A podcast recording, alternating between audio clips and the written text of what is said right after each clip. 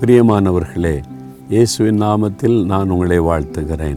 இயேசு எவ்வளோ நல்லவர் இல்லை அவர் உனக்கு நல்ல தகப்பன் நல்ல சிநேகிதன். தினந்தோறும் நம்முடைய சூழ்நிலை அறிந்து நம்மளோடு பேசுகிறார். அப்போ அந்த ஆண்டவர் இயேசுவை உங்களுடைய உள்ளத்தில் நீ ஏற்றுக்கொண்டு இருக்கிறீங்களா எப்பவும் கூட இருக்கிறாரா? அதை உங்களால் உணர முடிகிறதா? அதில் நான் ஆண்டவரை ஏற்றுக்கொண்டேன். ஆனால் சில நாள் அவருடைய எனக்கு விட்டு ஆண்டவர் விட்டு தூரமான மாதிரி தெரியுது என்னை விட்டு விலகின மாதிரி தெரியுது அப்படின்னு நினைக்கிறீங்களா? நீங்கள் உங்கள் நேரத்தை அவருக்கு கொடுக்கணும். காலையில் எழுந்த உடனே வசனத்தை வாசித்து தியானித்து ஜெபிக்கணும். அதில் ஒழுங்காக இருந்தால் தான் அவருடைய பிரச்சனை நம்ம கூடவே இருக்கும். சரியா? இன்றைக்கி பாருங்களேன் முப்பத்தி நாலாவது அதிகாரம் ஏசையாவில் பதினாறாம் வசனத்தில் கத்தருடைய வார்த்தை சொல்லுது. கர்த்தருடைய புஸ்தகத்தில் தேடி வாசியுங்கள். அவைகளில் ஒன்றும் குறையாது. இவைகளில் ஒன்றும் ஜோடி இல்லாமல் இராது. கர்த்தருடைய புஸ்தகத்தில் தேடி வாசியுங்கள். இதுதான் கர்த்தருடைய புஸ்தகம். நான் இந்த தேரி காட்டுக்கு இந்த காட்டு பகுதிக்கு வரும்போது வெறுங்கையோடு வர மாட்டேன் பைபிளோடு தான் வருவேன். நான் ஜெபிக்கிறதுக்கு போகிறேன்னு காட்டுக்கு போனால் கூட பைபிளோடு தான் வருவேன் நான். நான் ஜெபிக்க தானே போகிறேன் பைபிள் எதுக்குன்னு இல்லை. வேறு வாசியத்தை ஜெபிக்கணும். அது ரொம்ப முக்கியம். வசனம் ஜெபம். ரெண்டுமே சரியாக இருந்ததுன்னா எப்பவும் தேவ பிரசன்னை இருப்பதையும் ஆண்டவர் நம்ம கூட நடக்கிறதையும் பார்க்க முடியும். கத்தருடைய புஸ்தகத்தில் தேடி வாசிக்கணுமா?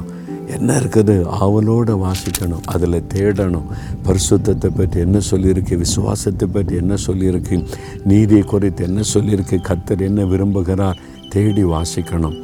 அப்போஸ் நடபடிகள் பதினேழாம் அதிகாரம் பதினோராம் வசனம் வாசித்தீங்கன்னா பிறையான்ற பட்டணத்தார் இயேசு ஏற்றுக்கொண்ட போது வேத வாக்கியங்களை மனோ வாஞ்சியாக ஏற்றுக்கொண்டு ஆராய்ந்து பார்த்தாங்களாம் அதனால் நற்குணசாலிகளாய் மாறினார்கள் அப்படின்னு பைபிளில் இருக்குது.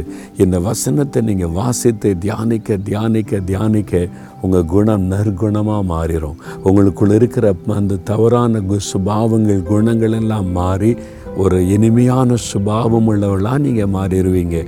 அதனால தான் தேடி வாசியுங்கள்.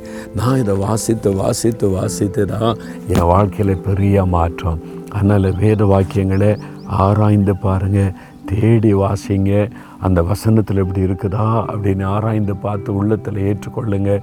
நம்முடைய வாழ்க்கை மாறிடும் நம்முடைய சுபாவம் மாறிடும் நம்ம எல்லாருக்கும் ஒரு ஆசீர்வாதமாக மாறிடும் சரியா? தகப்பனே உம்முடைய வேத வசனத்தை நாங்கள் வாஞ்சியோடு கூட வாசிக்க அதை ஆராய்ந்து பார்க்க அதை ஆண்டவரை தேடி வாசிக்க எங்களுக்கு கிருபை தாரும். ஒருவராவது வேத வசனத்தை நாங்கள் வாசிக்காதபடி அசட்டை பண்ணாதபடி காத்துக்கொள்ளும். நானும் தினந்தோறும் இந்த வசனத்தை வாசித்து தியானித்து உம்முடைய பிரசனத்தில் கழிகுறை எனக்கு உதவி செய்யும்.